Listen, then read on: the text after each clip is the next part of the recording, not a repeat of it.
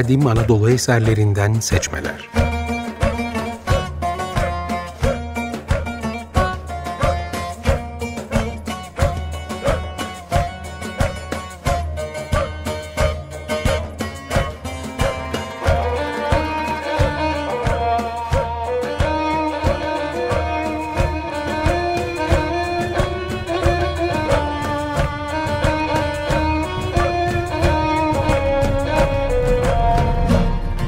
Hazırlayan ve sunanlar Gülnar Mimaroğlu ve Haluk Mimaroğlu.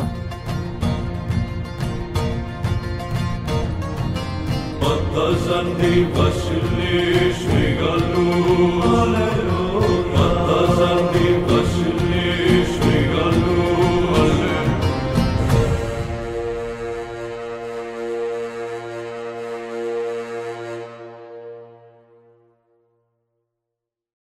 Ben Haluk Mimaroğlu. Kızım Gülnar'la iki haftadır tanıtımını yaptığımız Nikomedyalı Arianos'un İskender'in Seferi adlı kitabının son bölümlerine gelmiş bulunuyoruz. Önceki programlarda yazarımız Arianos'un Makedonya Kralı İskender'i Helen hayranı Romalılara büyük bir Helen kahramanı olarak tanıtmaya çalıştığından bahsetmiştik. Babası Filipos'un kurduğu güçlü ordu ile yola çıkan İskender, Anadolu'da Pers hakimiyeti altındaki bölgeleri fethedip, vergiye bağladıktan sonra İskenderun civarında İsos'ta Pers kralı Darius ile çarpışmış, Darius kaçmış, ailesi esir alınmıştı. İskender'in Anadolu'yu kurtarma hevesine ilaveten Akdeniz kıyılarında seferine devam edip Mısır'ın sınırına dayandığından bahsetmiştik. Şimdi hikayemize kaldığımız yerden devam edebiliriz. İskender'in yaklaştığını duyan Perslerin Mısır satrapı Mazakes, İskender'i dostlukla kabul etti ve Mısır hazinesini teslim etti. İskender'in ordusu sonradan İskenderiye diye adlandırılacak bölgeye yerleşti. İskender Mısır topraklarını ziyaret etti, Tanrı Amon'a kurbanlar sundu. Mısır'ın idaresini Mısırlılara bırakarak Darius'un peşinden gitmek üzere Fırat ve Dicle nehirlerini geçti. Arbela'da bugünkü Irak'ın Erbil kenti yakınlarında Gaugamela'da Darius ile çarpıştı. Darius yine kaçtı. İskender Darius'un peşinden gitmedi. Pers ülkesinin önemli şehirlerini ve zenginliklerini ele geçirmek üzere güneye yöneldi. Babil'e, Persepolis'e, Susa'ya, Ektabana'ya doğru yoluna devam etti. Babil rahip ve ileri gelenleri kale ve hazinelerini teslim etti. İskender Persler tarafından tahrip edilen tapınakları tamir ettirdi. İskender'i yeni Pers kralı olarak tanıyan Babil satrapı Mazaios tekrar Babil'e satrap olarak tayin edildi. Daha önce Sardis kalesini İskender'e teslim etmiş olan Pers komutanı Mitrenes'i Armenia'ya satrap olarak gönderdi. Kaldai rahiplerine iyi davrandı. Artık Helen ilkelerinden vazgeçmiş, yerel yöneticileri görevlendirip yerel halkların inançlarına saygı göstermeye başlamıştı. Zaten başka çaresi de yoktu yola çıktığı 30 bin kişilik ordusuyla fethettiği şehirlere bıraktığı 3-5 bin askerle olmayan kanunlarıyla, yöneticileriyle, devlet adamlarıyla yeni bir imparatorluk mu kuracaktı? Doğru olanı yapmaya başladı. Hazineleri boşaltıp yerel düzene dokunmadan yoluna devam etti. Pars başkentlerinden Susa'ya vardı. Susa teslim oldu. Pers kralının hazinesine el koydu. Susa yönetimine Persli Abulites'i atadı. Makedonya'ya bir miktar para gönderdi, takviye birlikler getirtti. Persepolis'e geldi. Pasargadai'de bulunan Büyük Kral Kuruş'un hazinesini de ele geçirdi. Atina'da yakılan tapınakların intikamını almak bahanesiyle kraliyet sarayını yaktırdı. Persepolis yerle bir edildi. Persepolis satraplığına Persli Farasaortes'i atadı. İskender, babası Filipos'un hedefini neredeyse yerine getirmişti.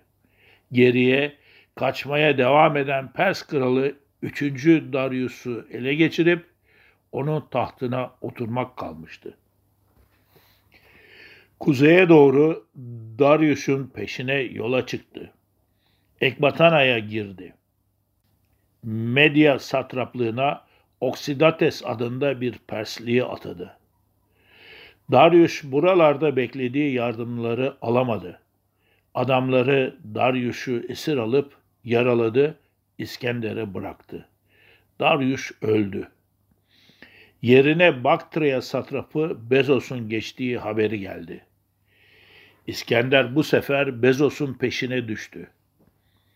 Partya satraplığına İskender'e Mısır'ı teslim eden Mazakes ve Aminapes adında iki Persli atandı. Hassa askerlerinden Tlepolemos'u yanlarına verdi. Tapura satrapı Otafaradetes'e görevine devam etmesini söyledi. Arilerin memleketi Susya'ya girdi. Satrap Sati Barzanes'in görevine devam etmesini söyledi. Baktriya'ya doğru yola çıktı. Bu sırada İskender'in ordu komutanı Parmenion'un oğlu komutan Filotas ve dostlarının isyan haberleri geldi. Komutan Filotas ve suç ortakları Makedonyalılar tarafından suçlandı ve öldürüldü. Filotas'ın babası İskender'in ordu komutanı Parmenyon da İskender'in emriyle medyada öldürüldü. Artık İskender en yakın dostlarını, en başarılı komutanlarını da gözden çıkarmış, yeni yöneticilerle kendini adeta Asya'nın yeni hakimi olarak görmeye başlamıştı. Asya Kafkaslarına Persli Proeksi satrap ilan etti. Yanına Niloksenos'u bıraktı. Baktria teslim oldu. Persli Artabazor'u satrap olarak atadı. Bu arada sözde Pers kralı Bezos'un bir köye sığındığını öğrendi. İskender Bezos'u teslim aldı. Kral Darius'a ihanet ettiği için Bezos'a eziyet etti. Bu gelişmeler kitabın başından beri İskender'i göklere çıkartan Arianos'u bile çileden çıkarttı. Arianos'un İskender hakkında değişen görüşlerini bir de Gülnar'ın sesinden dinleyelim. Dördüncü kitap yedinci bölüm İskender, Makedonyalıları bir toplantıya çağırıp Pers kralı Besos'u karşılarına çıkarttı.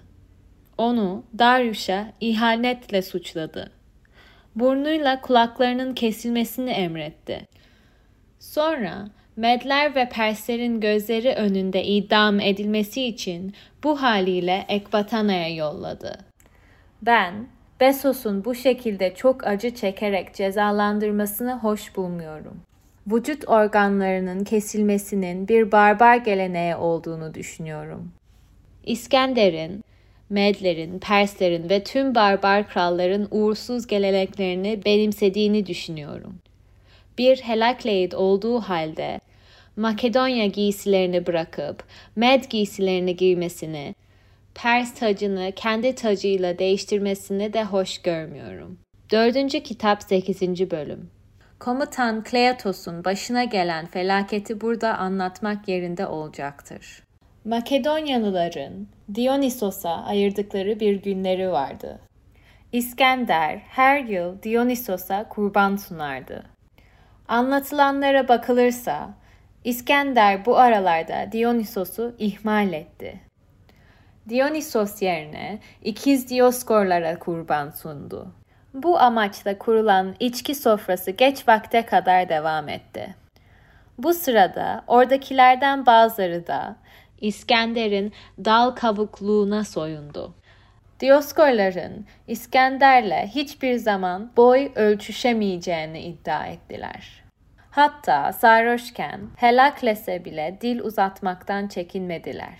Fakat İskender'in barbar adetlerini benimsemesine kızan Kleatos, İskender'in yaptıklarının onlara söyledikleri kadar büyük olmadığını, zaten onun bu işleri tek başına yapmadığını, bunların Makedonyalıların başarısı olduğunu söyledi. Bu sözler İskender'i çok kızdırdı. Bundan sonra bazıları Filipos'un yaptıklarından söz açtılar. Yine İskender'e hoş görünmek için Filipos'un anılmaya değer hiçbir iş yapmadığını iddia ettiler. Kleotos artık kendini tutamadı. Filipos'un başarılarını överek İskender'inkileri küçümsedi. Sarhoş olduğu için İskender'e hakaret etti. Perslerle yapılan Granikos Savaşı'nda İskender'in canını kurtarmasını da uzun uzun anlatıp yüzüne vurdu. Anlatıldığına göre Kleatos sağ elini gururla uzatmış ve İskender seni kurtarmış olan işte bu eldir demiş. İskender Kleotos'un söylediklerine daha fazla dayanamamış. Ona saldırmak için yerinden fırlamış. Mızrağı kavradığı gibi Kleotos'u vurarak öldürmüş. Dördüncü kitap 9. bölüm İskender'in tanrılara gösterilen saygısının aynısının kendisine de gösterilmesini istediğini söylerler. Çünkü babasının sadece Filipos değil, aynı zamanda Tanrı Amon'un da babası olduğunu düşünüyormuş. İskender'in yakın arkadaşı ve tarihçisi Kalistenes de bu davranışları hoş bulmuyordu. Kalistenes'in İskender'e Tanrı gibi davranılmasına nasıl karşı geldiği hakkında şu hikaye anlatılır. İskender'in arkadaşları bir içki sofrasında sözü bu konuya getirmişler. Anasarkos konuyu açmış. İskender'in tanrı olarak tanınmaya Dionysos ve Herakles'ten daha çok hakkı olduğunu söylemiş. Anasarkos'un buna benzer sözleri alkışlanmış. Bu kişiler ona tapınmaya hazırlanmış. Kalistenes ise insanlara yakışan her şeref İskender'e de layıktır. Fakat tanrılarla insanlara gösterilen saygı arasında fark vardır demiş. Dördüncü kitap 12. bölüm Kalistenes bu ve buna benzer sözlerle İskender'i çok kızdırmış. Bu konudaki konuşmalar bittikten sonra anlatıldığına göre en yaşlı Persler kalkmışlar sırayla İskender'e tapınmışlar. Bu olaydan sonra İskender seferin tarihine yazdırmak için yanına aldığı yakın arkadaşı Kalistenes'i de iç oğlanları suikaste teşvik ettiği bahanesiyle öldürmekten çekinmedi. Arianos'un anlattıklarına göre İskender, yarı tanrı, Pers kralı, Mısır firavunu Tanrı Amon'un oğlu sıfatlarını benimseyip Makedonyalı komutanları gözden çıkarıp fethettiği ülkelerin yöneticileri ve yandaşları ile yoluna devam etti. Şimdi kısa bir müzik arası verelim ve geçen haftalarda dinlediğimiz Alexander adlı epik senfoninin bir bölümünü daha dinleyelim. Açık Radyo 95.0 Kadim Anadolu eserlerinden seçmeler programındayız. İzmitli Arianos'un İskender'in Seferi adlı kitabının tanıtımına devam ediyoruz. İskender, Pers ülkesinin baş şehirleri Babil, Susa, Persepolis, Ekbatana'yı savaşmadan ele geçirip talan ettikten sonra kendini Asya'nın yeni kralı olarak görür. Makedonyalı komutanların itirazlarına rağmen Pers geleneklerini benimser, Persleri yönetime getirir, ele geçirdiği Kral Darius'un ailesini himayesine alır, Pers kabilelerini ordusuna katar. Hedefini Orta Asya'nın zengin ticaret yolları ve şehirlerine çevirir. Yolda rastladığı Baktriya'nın soylu ailelerinden Oksiyartes'in güzel kızı Roxana'yı eş olarak alır. Orta Asya ticaret yollarına hakim olmak ve bölgedeki kavimlerin akınlarına karşı koyabilmek için fethettiği yerlerde karakollar kurar. Yorulan, sakat kalan, savaşamayacak olan askerleri buralarda bırakarak ileride İskenderiye diye adlandırılacak yerleşimlerin temellerini atar. Daha fazla ilerlemek istemeyenleri de Makedonya'ya geri gönderir. Bölgedeki savaşçı kavimleri yenemeyeceğini anlayınca yönünü Hindistan'ın zenginliklerine doğru çevirir. Indus nehrine varır. Ancak komutanları baş kaldırır, Indus nehrinin ötesindeki zenginliklere gitmesine itiraz ederler. Kitabın başından beri İskender'i yüceltmeye çalışan yazarımız Arianos da artık dayanamaz. Bu vesileyle Makedonyalı komutanların ağzından İskender'e eleştirilerini dile getirmeye başlar. İskender'in Helen adetlerini bırakıp Pers adetlerini benimsemesi kitabın ana konusu haline gelir. Arianos'un 5. kitap 25. bölümden itibaren anlattıklarına göre İskender'in daha uzaklara gitme isteğine karşın Makedonyalılar arasında genel bir isteksizlik hakim olur. Askerler ordugahta toplanır, açıkça İskender önlerinde gitse bile daha fazla ilerleyemeyeceklerini söylerler. İskender yine komutanları ikna etmeye çalışır. İonya'dan Helespont'tan yola çıkıp Frigya'dan, Kapadokya'dan, Paflagonya'dan, Lidya'dan, Pamfilya'dan kolayca geçip Fenike'ye, Mısır'a, Arabiya'ya, Suriye'ye, Mezopotamya'ya, Babilon'a varıp Pers ve Med topraklarında zorlukla karşılaşmadan ilerlediklerinden Asya Kafkasyalarına, Baktriyana'ya, Hirkana'ya, şimdi de Indos'a kolaylıkla vardıklarından bahseder. Bütün ülkelerin kendi elleriyle teslim olduklarını, kimseden korkmamaları gerektiğini söyler. İskender'in komutanları açıkça karşı gelmeseler de artık onun düşüncelerine de katılmıyorlardı. Arianos dayanamaz, Koinos'un ağzından İskender'in seferine ait gerçekleri teker teker sıralamaya başlar.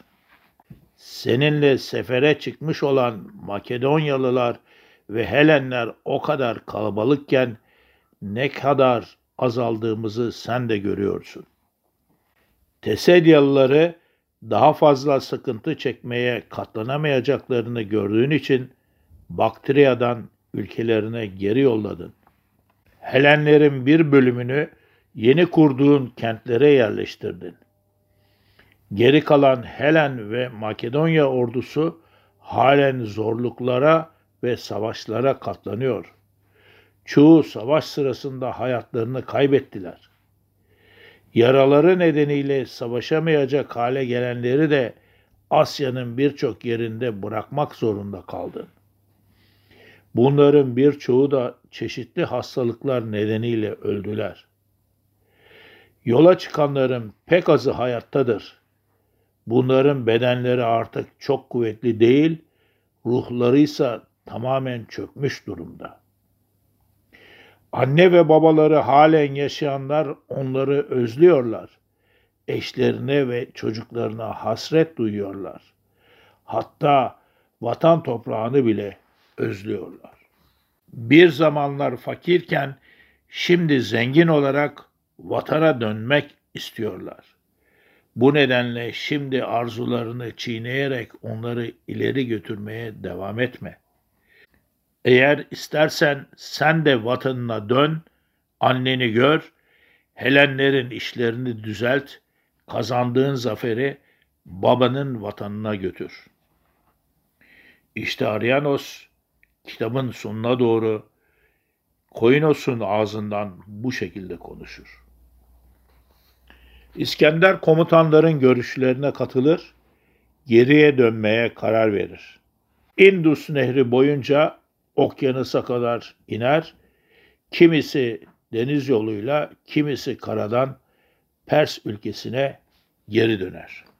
Pers kralı Kuruş'un soyulan mezarını tamamlatıp düzene koydurur. Perslerin kral sarayını yaktırdığına pişman olur. Yazarımız Arianos da bir Hintli bilgenin ağzından İskender'e hitaben bu kadar çok ülkeyi dolaşıyorsun. Hem kendine hem başkalarına felaket getiriyorsun. Ama sen de bir ceset haline geleceksin. Sadece gömülmene yetecek kadar toprağın olacak demekten kendini alamaz. İskender Susa'ya varınca daha da ileri giderek kendisini ve kendine yakın komutanları Perslerle evlendirip düğünlerini yaptırdı.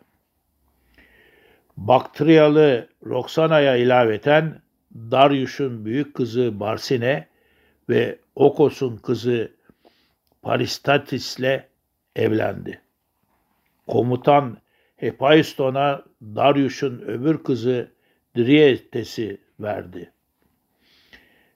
Krateros'u Darius'un kardeşinin kızı Anastrie ile evlendirdi. Komutan Perdikas'a, Ptolemaios'a ve sayıları sekseni bulan diğer komutanlara da soylu Perslerin kızlarını verdi. Asyalı kadınlarla evlenen on binlerce Makedonyalılara hediyeler verdi. Yeni kurulan ve ele geçirilen şehirlerden 30 bin genç Persli getirdi. Bunları Makedonya silahları ile donattı, ordusuna kattı. Baktriyalı, Sogdianalı, Arakosyalı süvarileri kendi hassa birliklerine kattı. Asyalılardan atlı birlikler oluşturdu. Bütün bu olanlar Makedonyalıları üzdü, küçük düşürdü. Yaşlı ve yaralı olanları savaş hizmetinden çıkartıp geri göndermek isteyince diğer Makedonyalılar da gitmek istedi. İskender elebaşıları astırarak isyanı bastırmaya çalıştı. İskender efsanesi artık yolun sonuna gelmişti. Bir ziyafette hastalandı, bir müddet sonra da öldü. Zehirlendi mi, hastalandı mı belli olmadı. Komutanlar Pers İmparatorluğundan geriye kalan ülkeleri paylaştılar. Komutanlar birbirleriyle çarpışırken 300 yıllık Pers baskısından kurtulan ülkeler güçlenerek Asya'da Pars Krallığı, Karadeniz'de Pontus Krallığı, Ege'de Bergama Krallığı, Marmara'da Bitinya Krallığı, İç Anadolu'da Trakya'dan gelen Keltlerin kurduğu Galatya Krallığı kuruldu. Sadece Trakya'da İskender'in devamı olarak Makedonya Krallığı ve Mısır'da İskender'in komutanlarından Ptolemaios'un firavunluğu uzun süre devam etti. Bu sayede Anadolu medeniyeti yazısıyla, diliyle, ticaret ve göçlerle doğuya doğru yayıldı. Sonunda kimisi isteyerek, kimisi de zorla da olsa Roma'nın hakimiyetine girdi. Romalılar da bu medeniyete sahip çıkıp inançlarından adetlerine, eserlerinden mimarisine, doğu kültürlerini benimseyip zenginleşti, güçlendi. Perslerden kalan mirasa konup dünyanın sayılı imparatorluklarından birisi oldu. Ancak bütün bu gerçeklere rağmen 1800'lerde Alman tarihçi Gustav Droysen binlerce yıllık Anadolu, Yakın Doğu, Mısır medeniyetlerini göz ardı ederek İskender'in hayatını ele aldığı eserde ilk olarak Helenistik dönem fikrini ortaya attı. Batı medeniyetinin ve Batı dünyasının temelinde Helen medeniyetinin yattığı fikrinin benimsenmesinin yolunu açtı.